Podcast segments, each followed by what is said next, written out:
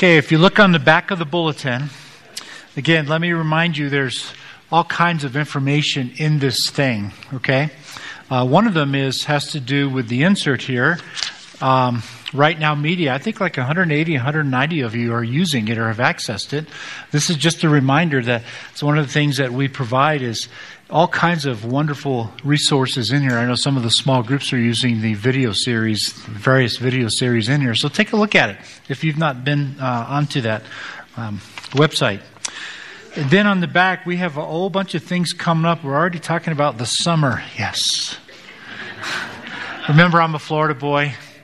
I'm pretending to be a mountain guy. It's hard some days. Boy, oh boy.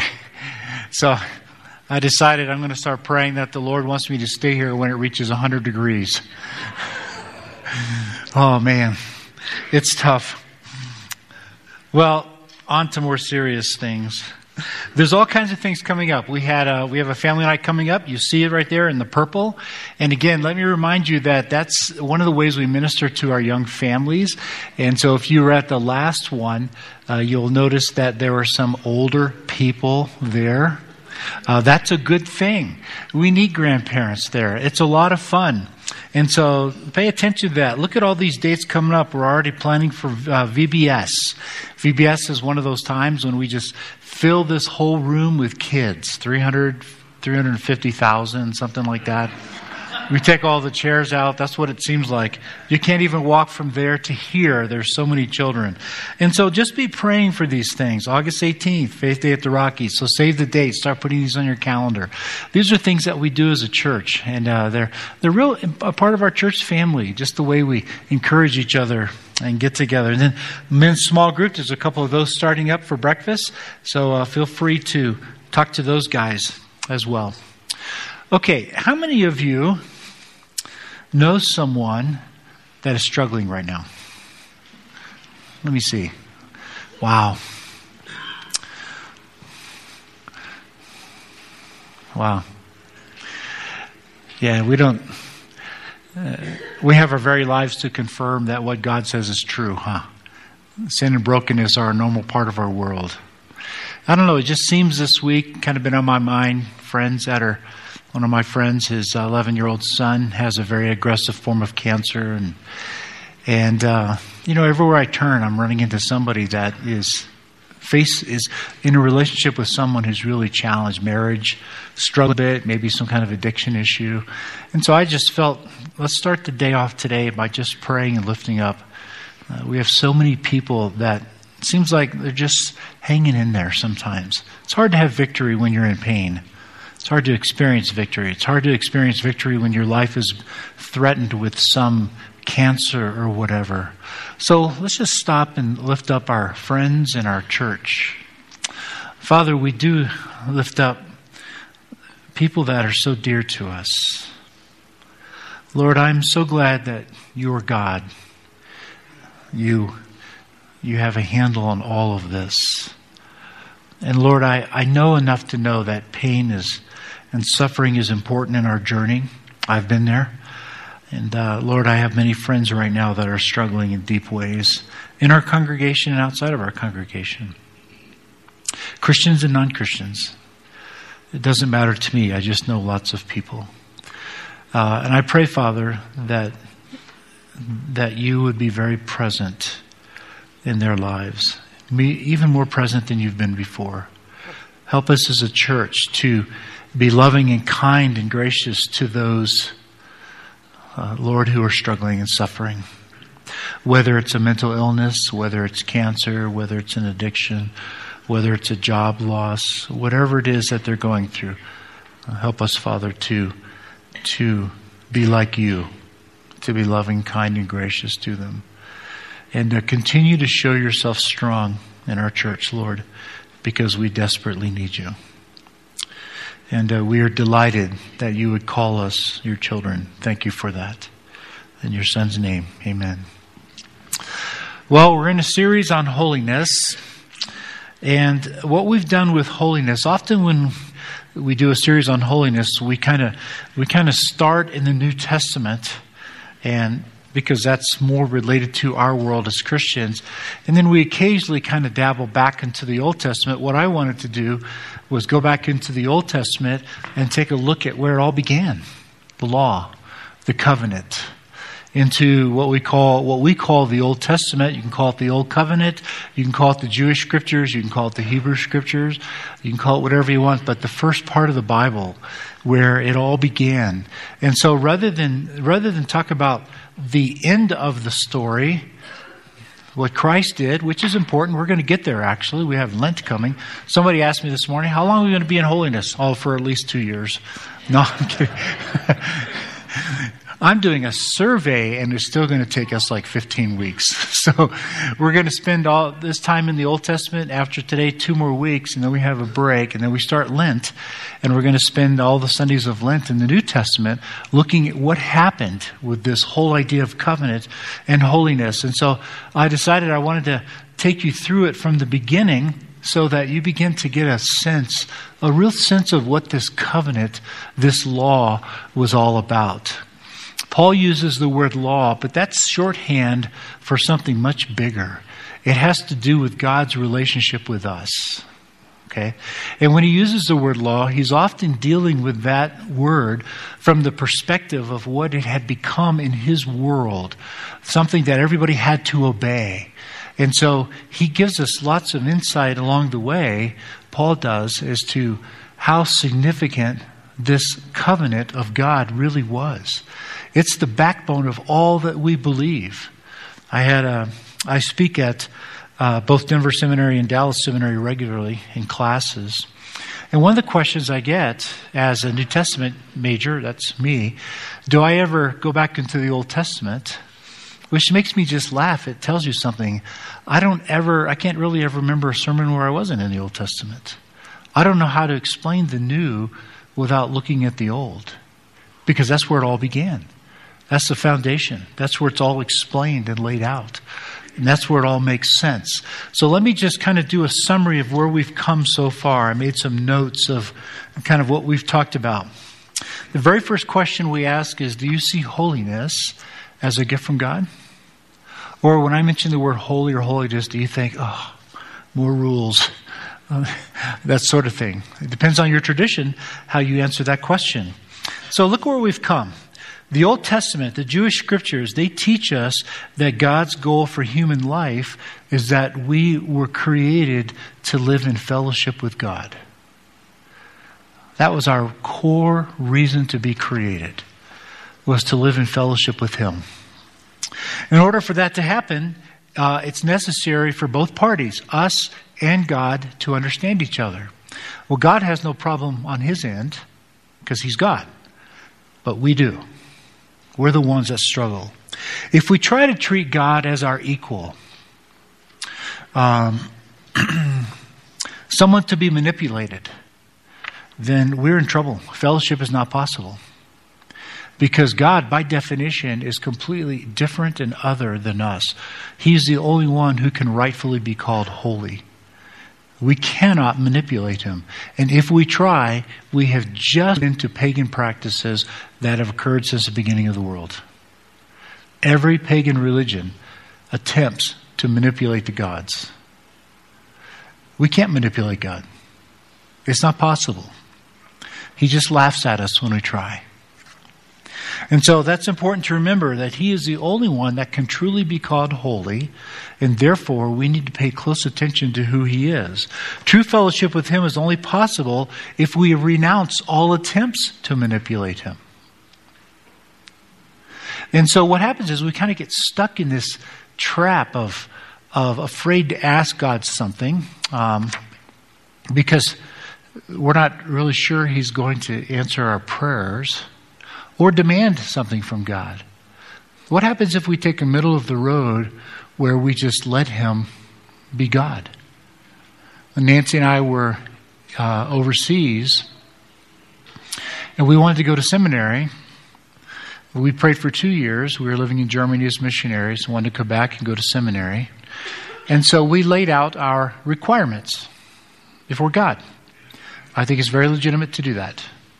Said, God, in order for us to go to seminary, here's what you're going to have to do. Okay? Number one, we're not going to go into debt. That would violate our conviction. We're not going to do it. Number two, I'm going to seminary to go full time, so I'm not going to work. Number three, Nancy's homeschooling four kids. She's not going to work. That means that the whole responsibility is yours. Because we would violate our conviction, our convictions, if we deviated from any of those three norms. Now, that sounds like it's a demanding prayer, doesn't it? But then we added to it one more thing. But we delight in you and love you. And if you say no, we'll happily serve you overseas. We'll be glad to come back on furlough and then head right back over as missionaries. This is completely your call, not ours. We're just telling you what our values are. So we prayed that for two years. Two weeks before the deadline to move, I got a call from Dallas Seminary, and they said, uh, You've been selected to receive this scholarship, which I'd never heard of. I've been turned down for every scholarship and grant I applied for. And so I was talking to the director, and he said, We love what God is doing in your family, in your ministry, so we would like to uh, partner with God by paying for your degree. And I said, Well, how much is the scholarship? And he said, It's 100%. Books, fees, tuition, everything. You don't have to pay a penny. And I started to cry. A couple hours later, I get a call from the housing office.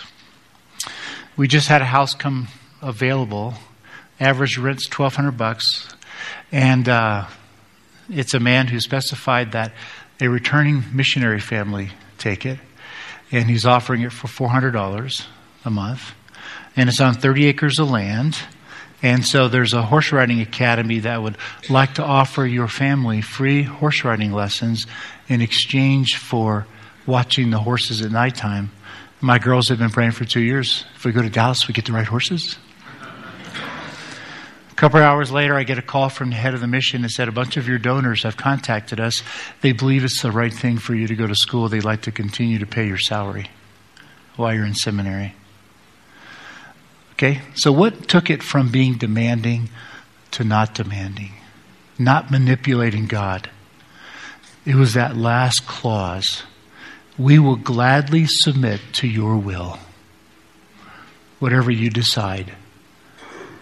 But if you want to send us to seminary, here's our personal convictions on what it's going to take. And he honored all that. You understand the difference? You cannot manipulate God, and you shouldn't. If you do this, I'll do this. It's not the way it works. God calls you to be faithful no matter what He does. So the Old Testament teaches us that true fellowship involves sharing His character. And what is His character? God is love. God is gracious. God is forgiving. God's affectionate. God always does what is right. And so true fellowship involves sharing his character. This is where we've come right now. When we get into the covenant, we learn that the covenant was a statement of his character. When you read these laws, the amazing thing about the laws in the Old Testament, they're not burdensome at all. They're very easy to obey. They're very easy. They're a statement of his character. I mentioned that when I walk into any of your homes, I can tell very quickly what your values are by the way you raise your children. Are you demanding? Are you verbally abusive? Are you compassionate? Are you affectionate? How, how are you as a parent? I can tell your character by the way you conduct your business and the rules, if you will, that you put in place. I can also tell by walking into the workplace where you're a leader, a manager. What type of manager are you? Are you demanding? I can tell your character really quickly. It's no different with God. You look at the laws, the 600 plus laws of the Old Testament, and you get a sense of who He is. And so the covenant was a statement of his character. That's how he taught these slaves who he is. By the way, they came out of the Egyptian pantheon, the Egyptian set of religions, right? And so they knew those gods to be demanding and harsh. And all of a sudden, they're with a God who is defending them, doing incredible miracles, feeding for them. We learned that in 40 years, their sandals never wore out of walking. God took care of them. The covenant was not merely a set of arbitrary laws, it was the primary means to teach this group of slaves about his character. That was the primary way of doing it. And it is natural to us as breathing. When we look at each person and we look at the way we construct our world, we learn about their character, don't we? You know if the people around you are caring and affectionate or demanding and harsh. I don't have to tell you that. You already know it. You know if people in relation, that you're in relationships with are loving and kind? You know that or not. That's the primary way he taught them. Obedience to his commands would be the means of participating in his holy character, just like it is in your house. When your children rebel, or let's make it more personal, when you rebelled, my children were this size when my father died. When I get to glory, my children grew up and became teenagers. I finally understood my dad's love. When I get to glory, I'm just going to put my arms around him and say, Thank you for loving me when I rebelled. And so obedience is the primary way of participating in his character. When he says, Be loving, we're sharing in that character, aren't we? We can be loving, faithful, and pure, etc just as he is. Therefore, when the covenant calls his people to be holy, both the and the new, Peter quotes Leviticus, be holy. He is calling us to an exclusive relationship that does have requirements. It does have certain behaviors. No, we can't do whatever we want. Don't listen to the world. Not only will you pay a tremendous price, you will be unhappy. You will find yourself in a moral prison. That's where you'll end up. So the question today is how did the, char- the covenant, how did it reveal the true nature of human character? Um,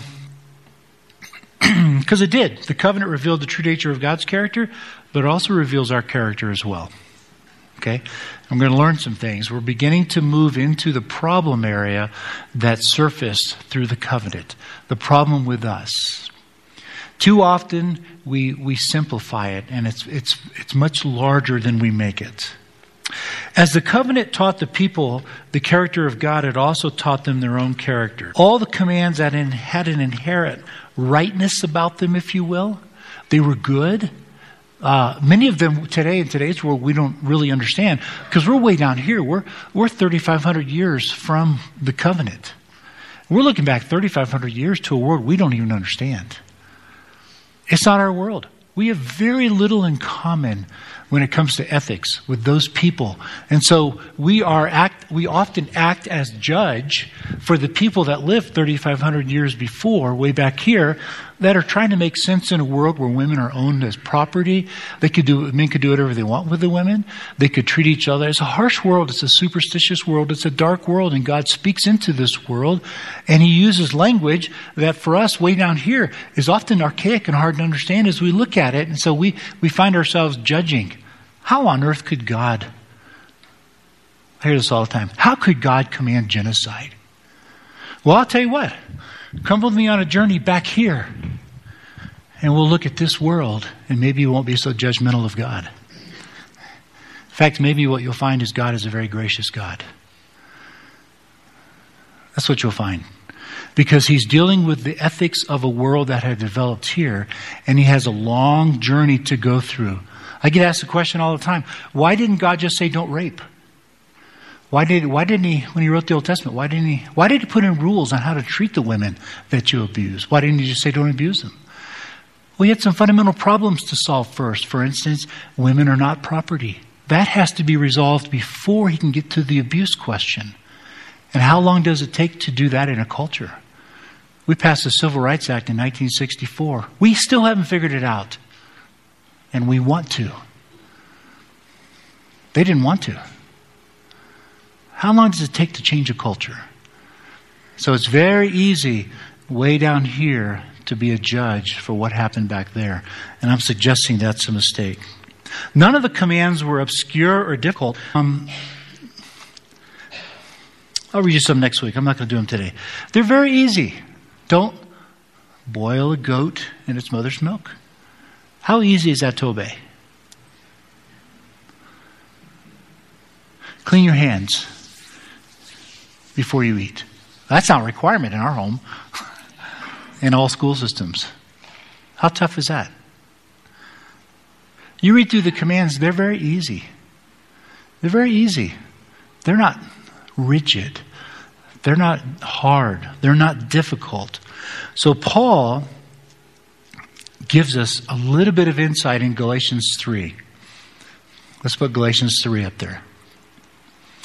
Before the coming of this faith, we were held in custody under the law, locked up until the faith that was to come would be revealed. So the law was our guardian until Christ came that we might be justified by faith. The law was our guardian to hold us in check until Christ came. We have just a clue right here. We're going to get more to this when we get to the New Testament. It was not intended to be a means by which humans could make themselves acceptable to God. That was never it. The law was never to be a ladder by which to evaluate levels of maturity. It wasn't that either. That's not its purpose.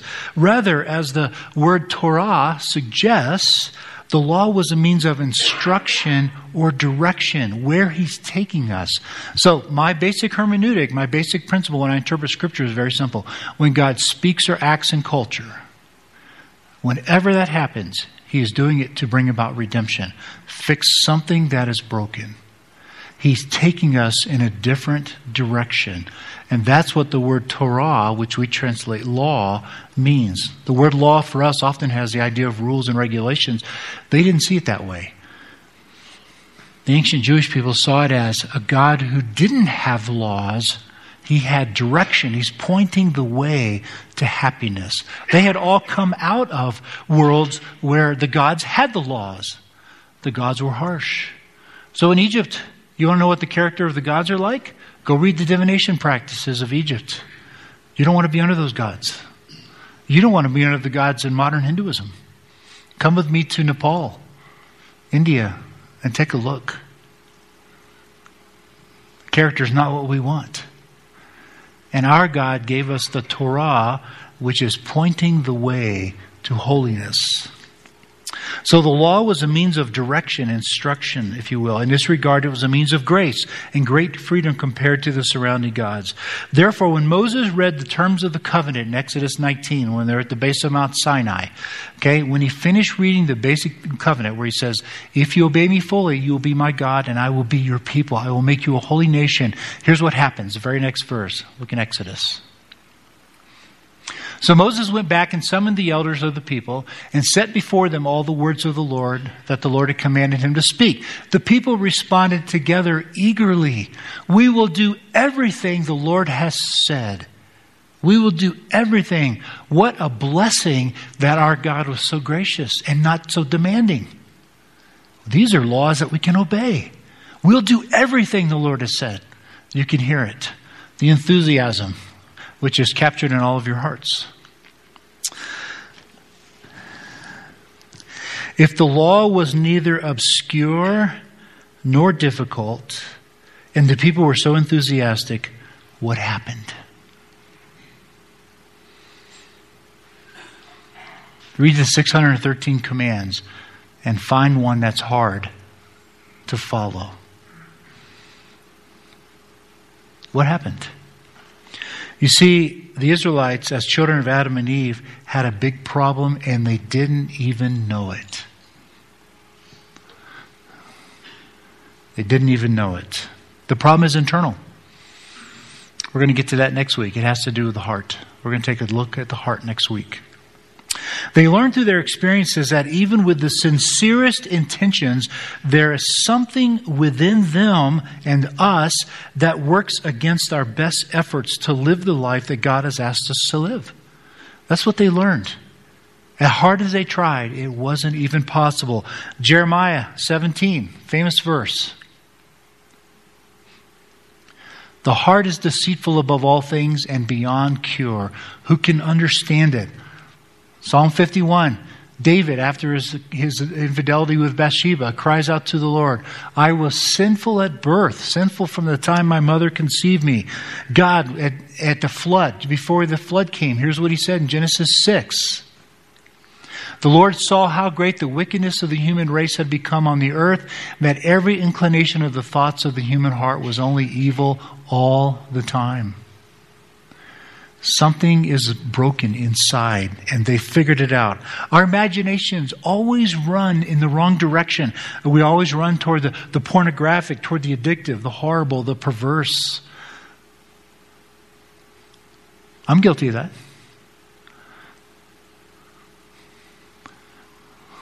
What snags your attention? Which headline snags your attention? There was a teacher in third grade in a town you never heard of that loved her children, or there was a school shooting. Which one naturally grabs your attention? See where the heart takes us? Heart takes us in the wrong direction. The fundamental problem of humanity is not ignorance, as every worldview suggests. That is not the problem. It's internal. The covenant revealed this with profound reality. The Israelites thought it would be easy to serve their God, and they were enthusiastic. They got the laws, and they said, We will do all that the Lord has said. They quickly learned that the covenant was impossible to keep, as simple as it was. And it was simple. They had all the right motivation. If you obey my commands fully, you will be my prized possession. No, God said that. And they couldn't do it. They couldn't do it. They broke it. They broke it at Kadesh Barnea when they refused to trust God and disobeyed his command to enter the promised land. Numbers uh, 13 and 14, the spies came back. We can't go in there. Have you seen those giants? And they turned away. They broke it when they murmured and complained all throughout the wilderness wanderings. They broke it when they joined Korah in his rebellion against Moses in Numbers 16. They broke it when they became impatient and spoke against God and Moses, resulting in the plague of snakes, Numbers 21. There's a comic in the office that's laying on the desk where the ushers get the the, uh, uh, uh, their name badges and everything. The preacher decides to preach in the book of Numbers, and one person says, "Numbers." You're preaching in numbers. And another person says, 36 chapters of people that are self centered and whining. And the next person says, Why don't you preach on something relevant?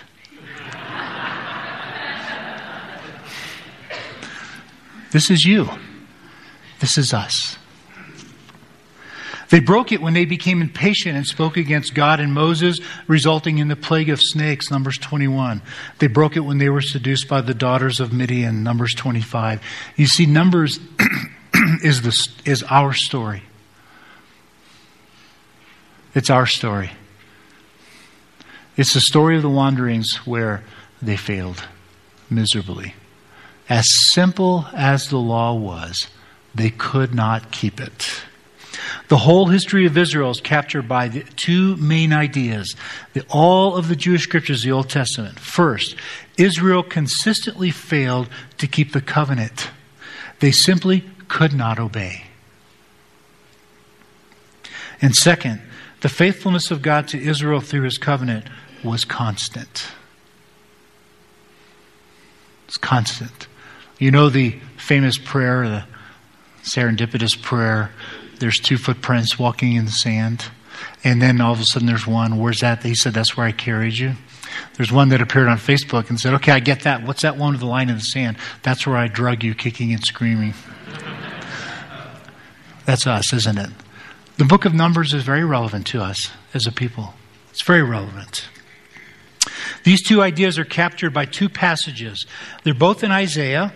I'm going to read them to you. They're both at the end of Isaiah, by the way, and so they're both in the context of future hope of the coming Messiah. So, in all these passages, uh, by the way, Isaiah is where we capture most of our prophecies about the coming Messiah and how good it's going to be. But in the middle of this are these passages which give us both principles. One is Isaiah, starting in verse 7. I will tell of the kindness of the Lord, the deeds with which, for which he is to be praised, according to all the Lord has done for us. Yes, the many good things he has done for Israel, according to his compassion and many kindnesses. So you're hearing all about how good the Lord is and how faithful he is. Principle number two. He, he said, Surely they are my people, my children, who will be true to me. And so he became their Savior. In all their distress, he too was distressed, and the angel of his presence saved them. In his love and mercy, he redeemed them. He, he lifted them up and carried them all the days of old. Ooh, here comes the first principle. Yet they rebelled after all that God had done, they rebelled and grieved his Holy Spirit. So he turned and became their enemy, and he himself fought against them. The very next chapter, Isaiah 64, verse 3. When you did awesome things that we did not expect, you came down and the mountains trembled before you. Since ancient times, no one has heard, no ear has perceived, no ear eye has seen any God besides you who acts on behalf of those who wait for him. You come to the help of those who gladly do right, who remember your ways. But when we continue to sin against them, there's those principles again. After all that he did that was good, they had no choice. They sinned. The Hebrew people they recognized the goodness of the Torah. In spite of that, they were unable to obey it.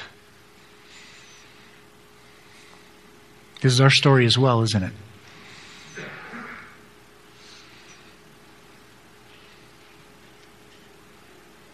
Our heart is drawn to the pornographic.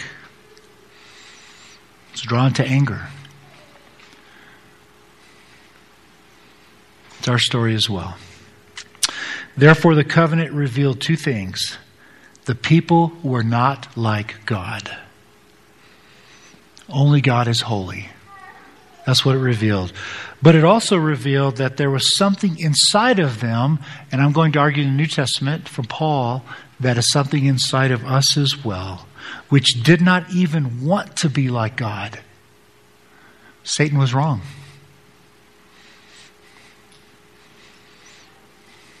We didn't even want to be like God.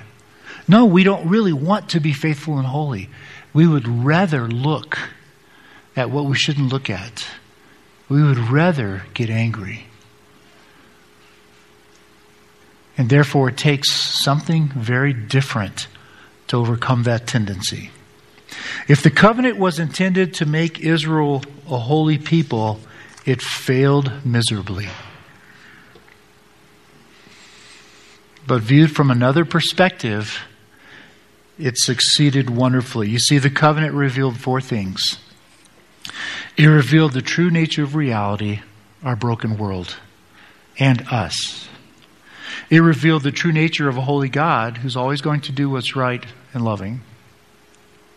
It revealed God's intention that humans should share his holy character, and it revealed our fundamental inability to be holy. It's not even possible. And in that regard, as Paul said, it was hugely successful because God had to, to get that problem on the table before he could redeem it. And that's the story of the entire Bible. God steps in to redeem what is broken. And we now know we are completely broken. So, what systematic theologians call total depravity. There is not a single atom or thought in you that has not been corrupted.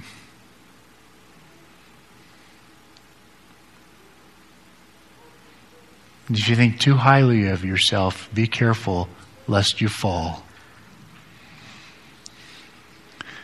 We're going to see some of these passages as we get into the New Testament. All right, next week, here's some questions to prime the pump, to get you thinking a little bit. After all that I just described, which I suspect you all intuitively know is true, how is it that David is described as a man after God's own heart? Boy, was he wicked at times. How is it that Moses was described as the most faithful man on the earth and his blasphemy before God cost him his life? How is it that Job was displayed before Satan by God, saying, Have you considered my servant Job a faithful man? How is that even possible? We have to go back and take a look at what this means. This is the topic of next week. Before the problem was even solved, The Israelites had a problem, they didn't even know it existed. We will gladly do all that the Lord has asked us to do. That's our attitude, isn't it? And yet, don't we trip and fall regularly? Wow, what a gracious God we serve. It's not a surprise that He punishes people, it's a surprise that He saves them. Father, thank you for your goodness. Thank you for giving us a story, a story that captures all that you're doing and reveals the true nature of your goodness in every respect. You made it so simple for the and they still couldn't do it. You've made it so simple for us simply to follow you. And Lord, we admit to you it is so very difficult. There is something inside of us that needs redeeming. Thank you once again, Lord, for your goodness. Your son's name. Amen. Got to ask the ushers to come take the offering. Thank you. Thanks for being generous and obeying the Lord.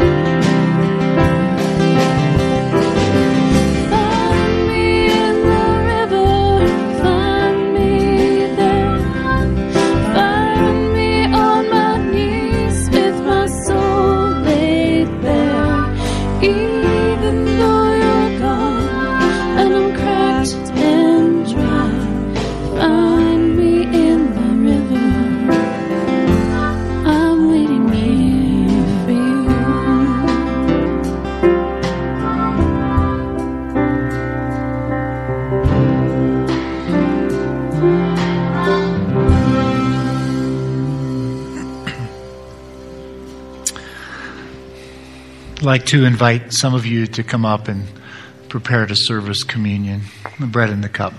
Maybe some a couple of others to come up and pray with people as well. The uh, the stories of communion are familiar to all of us, no matter what our tradition is. But think about what it would be like, just for a moment. Picture uh, for God, the second person of the Trinity, who had all the joy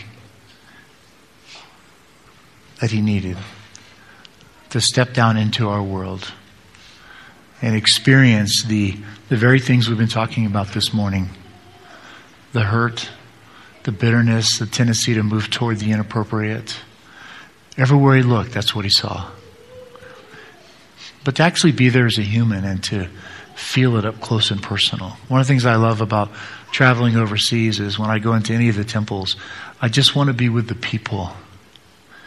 I want to watch them, look in their eyes, smell them. I want to be close to them. Just to always remind me why Jesus came to the earth. And so it says when they pressed in on him, if you've ever been in one of these countries, they actually press in on you. They're touching you on all sides. When they have a, my students have a question for me, uh, they're not polite like Americans. Professor, they walk up to me and ask me questions real close. Imagine that. Jesus came down to experience that. Not only to die for us, but to actually learn obedience, Hebrews says. To experience what we experience. That's sacrifice, isn't it? On the night that he was betrayed, it's at the very end now of his earthly existence, uh, at least that part of it, he took and broke it. Said, This is my body, which is for you. He gave himself for each of us. Sacrifice. Do this in remembrance of me. That's not talking about just remembering, it's talking about doing it. Not only celebrating it, but becoming the very thing that God asked us to become, to become to share his holy character, to move into the lives of one another, and to do it for each other because we love each other. That's what God is like. Right? After supper, he took the cup. This cup is the new covenant. We're going to get there. A couple weeks down the road, we're going to get to the new covenant, the promise. We get to share in his holy covenant, in his holiness. Do this in remembrance of me. For those of you that are guests, this is how we close our time. Everything is gluten free. I know that that's critical for some of you. Um, when you come forward, you can take the elements here, you can kneel and pray, you can take them back to your seat, and then we'll close our time in prayer. Father, thank you for your goodness once again. The more we learn of you, the more we stand in awe of who you are. The more we realize how much you sacrificed for us. Thank you for sacrificing, never giving up. In your son's name, amen. Come and celebrate communion.